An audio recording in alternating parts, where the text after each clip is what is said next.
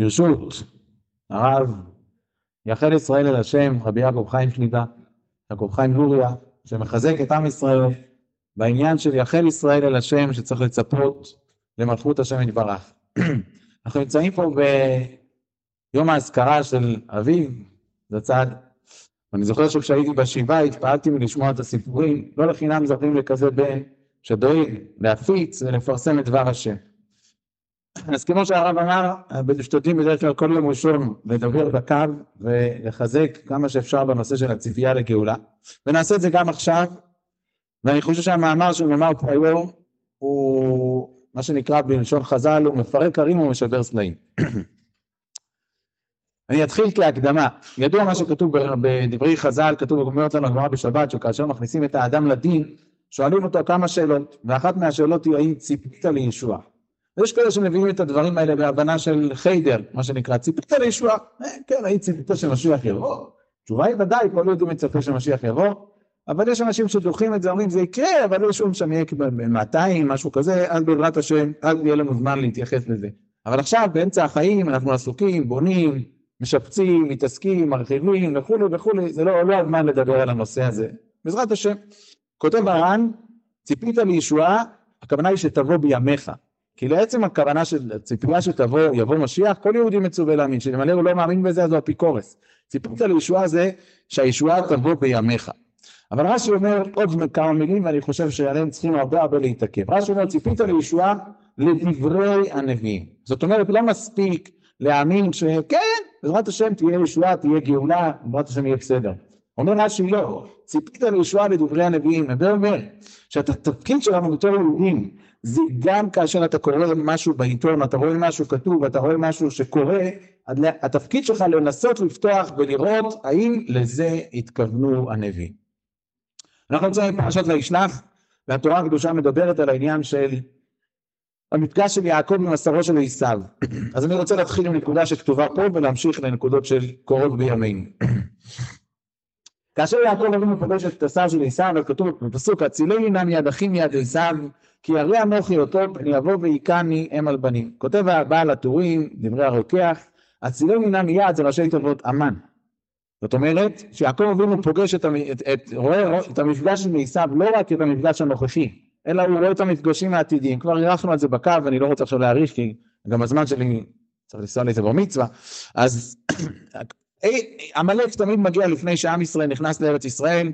זה היה בפעם הזו כאשר יעקב חוזר מבית לבן זה היה ביציאת מצרים מיד אשר יבוא עמלק. זה היה אחרי שהלכו להיכנס לארץ ישראל אחרי 40 שנה במדבר, וישמע הכנעני, אומרים חז"ל זה עמלק, זה היה בין בית ראשון לבית שני, שהגיע המן הגגי להשמיד, להרוג ולאבד את כל היהודים, וזה היה בפעם האחרונה, לפני 80 שנה, כאשר עם ישראל הולך להיכנס לארץ ישראל לנצח, פה קורה עוד פעם, מגיע עמלק, כמו שכתוב בדברי, בדברי המפרשים, שגרמניה זו עמלק, והגיע להשמיד, להרוג ולאבד את כל היהודים.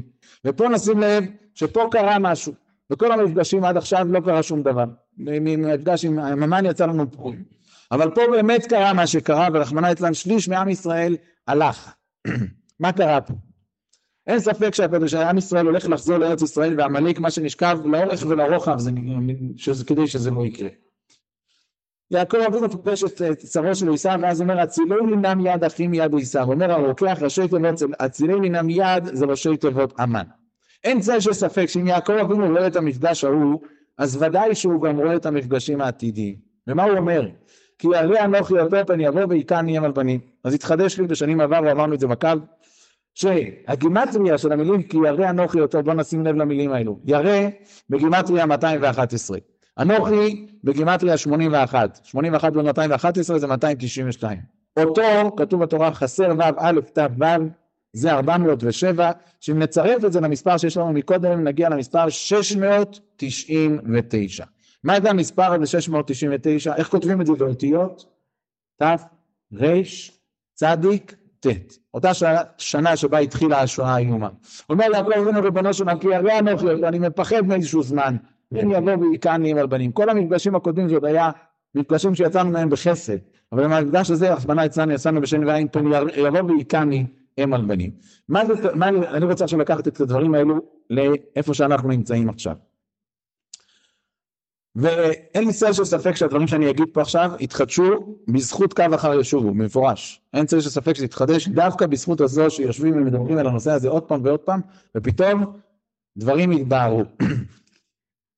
יש לנו, בואו נתחיל את, ה, את המציאות שאנחנו נמצאים. משנת תשפ"פ, שהתחילה הקורונה, לאחר מכן תשפ"א עם אסון מירון, אחר כך אסון קרלין, ואחר כך, אה, טוב בואו בוא נרצה להתחיל פה. שבת פרשת במדבר, שבוע וחצי אחרי אסון מירון, תשפ"א, אני יושב בבית הכנסת ואומר את ההפטרה, ההפטרה של פרשת במדבר היא הפטרה שכולם אומרים, אשכנזים וספרדים אומרים אותה הפטרה, וההפטרה מתארת את הסיטואציה כזו, והיה מספר בני ישראל ככל הים, ועלו מן הארץ ונקבצו ושמו להם ראש אחד כי גדול יום ישראל. ועלו מן הארץ, ושוב הפסוק מתאר שעם ישראל יחזור לארץ ישראל. אבל הם יהיו עסוקים בדברים אחרים, הם יהיו עסוקים מה שנקרא בחיים הטובים, ו... וכולי, אני לא אאריך מדברי הפסוק, הפסוק מתאר את כל המצב כמו אישה שכאילו מצד אחד טוב לה, אבל מצד שני מחפשת דברים לא טובים. ואז הפסוק אומר כזה משפט, והשבעתי כל משושה, חגה, חודשה ושבתה וכל מועדה. פסוק בנביא הושע, הושע פרק ב'. ואז אני אומר לעצמי, בתפיסה של רגע, אולי, תראה מה כתוב פה, והשבתי כל משושה. מה זה משושה? משושה זה בדיוק מה שקרה במירון, שמן ששון לחבריך, כך קוראים להם לאירוע הזה של רבי שמעון, שמן ששון לחבריך, והשבעתי, באמצע האירוע פתאום עצרו את האירוע בבת אחת, קישטה, עופו מפה. אז אני אומר לעצמי, רק רגע, זה, אולי זה ממומד בפסוק, ואני מסתכל, והפסוק אומר משושה, משושה מתחיל במם ונגמר בה', מ"ה כמניין 45 ההרוגים שנהרגו במירון. ואז אני הקטן יושב פה בבית כנסת, כן, זה לא רחוק מפה, בית כנסת קרלין, זה לא אני, אני רק רוצה לספר את, התוכן של הדברים. ואני אומר לעצמי, ריבונו של עולם, רק שהחגה לא יושבת.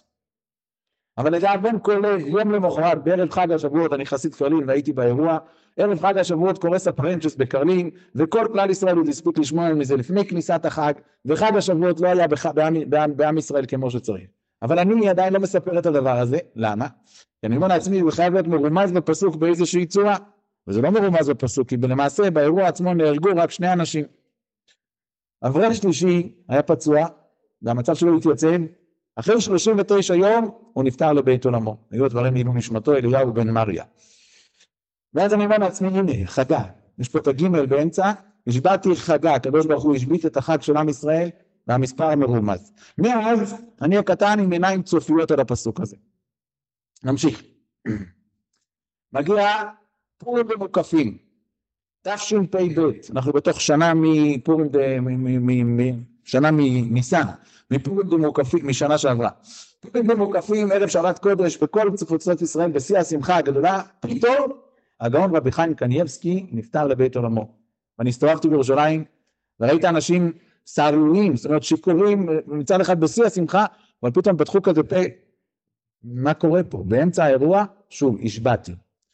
ואז דיברתי את הדברים האלו בקו, ואמרתי, אז לא הזכרתי איפה זה מרובד בפסוק, והרב לויה כמדומני הביא, או בשמו, בשם מישהו אחר, שלכאורה אפשר ללמוד את זה גם במספר, חודשה ושבתה. אז דבר ראשון, למה זה מרומז לזה? כיוון שהפסוק אומר לנו, החודש אשר נעטף מיגון לשמחה ומעבר ליום טוב. איזה חודש זה החודש של עם ישראל? חודש אדר. במרכז החודש, באמצע החודש, ט"ו לחודש אדר, בכניסת השבת, חודשה ושבתה, פק, עוד פעם, עוצרים לנו את השמחה בבת אחת. איפה זה מרומד? חודשה בגימטריה שי"ז. אם הקולט זה שי"ח, איך היה חותם הגאון רבי חיים קנייבסקי? שיח באגרי, זו הייתה החתימה שלו, שי"ח, זה ההערה שהוא הראה גם בקו. ואז אני דיברתי בקו שיחה באחד מימי ראשון ואמרתי את הדברים ואמרתי יש המשך לפסוק אבל אני לא רוצה לדבר על ההמשך. ואז בבית שלי בוא נגיד מה, ההמשך של הפסוק? משבתי כל משושה חגה חודשה ושבתה וכל מועדה מה זה כל מועדה? אז ישנו פירוש על התנ"ך פירוש מערי קרא הוא כותב בכל מועדה אלו המועדים שבדו מליבם מה זה המועדים שבדו מליבם? יום העצמאות אני אומר לאשתי בבית יום העצמאות הזה יהיה משהו, לא, לא, לא רוצה לספר לאף אחד שום דבר, מה הולך להיות, מה זה, לא יודע. יום חמישי ד' באייר, יום העצמאות מוקדם, הכל עובד בסדר, הכל רגוע, הכל שולף שום דבר. אז כנראה שזה לא נכון. אבל בליל ה' באייר, יום העצמאות האמיתי, בתאריך האמיתי שלו, קורה פיגוע הגרזנים באלעד.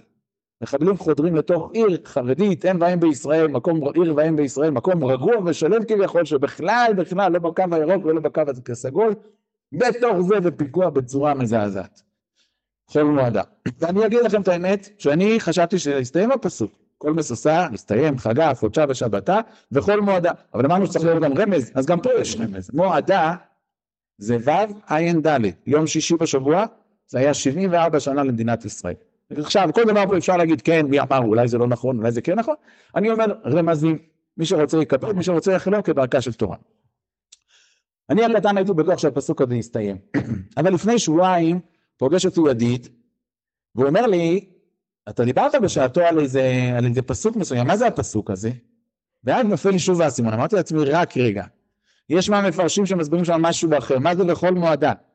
לכל מועדה, הוא כותב במצודת ציון, מצודת דוד ועוד, אלו ראש השנה ויום הכיפורים ושמיני עצרת.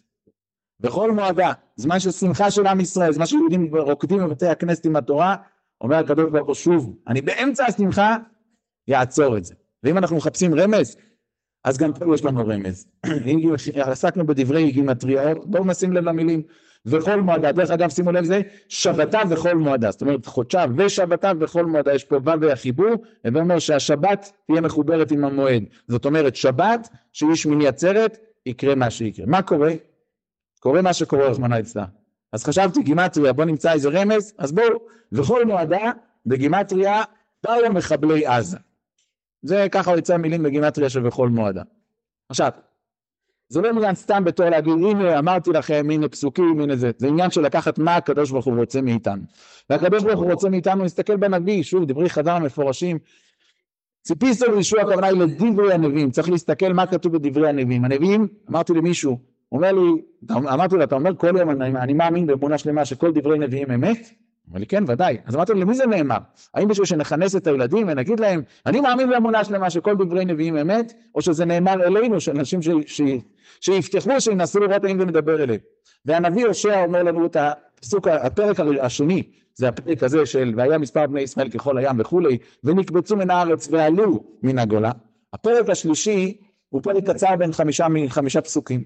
ושם מופיע את העניין של שהקדוש ברוך הוא קונה את עם ישראל בחמישה עשר כסף, הוא בולט לך כסף, הזכרנו את זה במאמר שנקרא אסון מירון, ששם מופיע על דברי הגמרא בחולין, 45 צדיקים שהקדוש ברוך הוא קונה בהם את עולמו, 30 מארץ ישראל ו-15 מבבל, ואני בדקתי את הנתונים, 30 מהרוגי מירון ילידי ארץ ישראל, 12 מהרוגי מירון ילידי חוץ לארץ, עוד שלוש לא הצלחתי לבדוק, אבל לכאורה זה מתקיים דברי חז"ל, במדרש זה מופיע, רובם מארץ ישראל ומיעוטם מחוץ לארץ. ואיפה הם נמצאים? בבית הכנסת מתחת ליציע, בבית הכנסת של עם ישראל, מתחת ליציע, מתחת למרפסת הכהנים, שם קרה מה שקרה. אז כל הדברים האלו זה לא קורה סתם.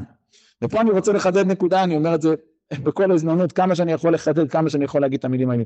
הקדוש ברוך הוא לא צוות את עם ישראל סתם. ואתה שומע בכל פינה, אתה שומע אנשים מתפללים, ריבונו של עולם, וסליחה, מחוץ מכבוד זה, אפילו אנשים גדולים אומרים, ריבונו של עולם, צריכים להתפלל שנחזור לשגרה. אז בשביל מה הוא צובט אותנו עוד פעם ועוד פעם? בשביל מה? סתם כדי שנתפלל עוד פעם, נחזור לשגרה, עוד פעם, הוא יצוות אותנו עוד פעם, ועוד פעם נתפלל לחזור לשגרה. זה, זה צריך להיות עיוור כדי לא להבין שקורה פה משהו הרבה הרבה יותר גדול. כותב הנביא הפסוק בסוף, בסוף הפרק הזה, אחר יפונו בני ישראל, וביקשו את השם אלוקיהם ואת דוד מלכום, ופחדו אל השם ואל טובו באחרית הימים.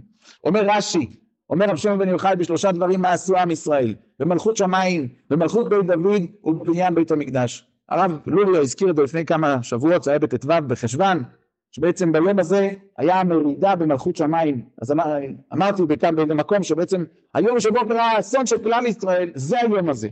עם ישראל אמר איש לא עליך ישראל דורשים חז"ל אל תקרא לו עליך אלא לאלוהיך. איש לא עליך ישראל לא רוצים אל רבי ביתך דוד לא רוצים את בית המקדש ולא רוצים את מלכות שמיים. אז תגידו זה אירוע זה יסתיים? לא. אומר רבי שמעון בן מנסיה רש"י מביא אותו הרד"ק כותב את זה יותר כמו שכתוב ביעקב אומר רב שמעון בן מנסיה אם מראים סימן גאולה לישראל עד שיחזרו ויבקשו שלושתם לא מצופה מעם ישראל לעלות לגגות, לא מצופה מעם ישראל לצום שני וחמישי, לא מצופה מעם ישראל שום בקשה אחרת, כי זו בקשה שמדברת על עם ישראל לרוחב. אחר ישובו בני ישראל, ומה הם יעשו? הם פשוט יבקשו, הם פשוט יגידו לריבונו שלנו, ריבונו שלנו, אנחנו רוצים לצאת מהגלות.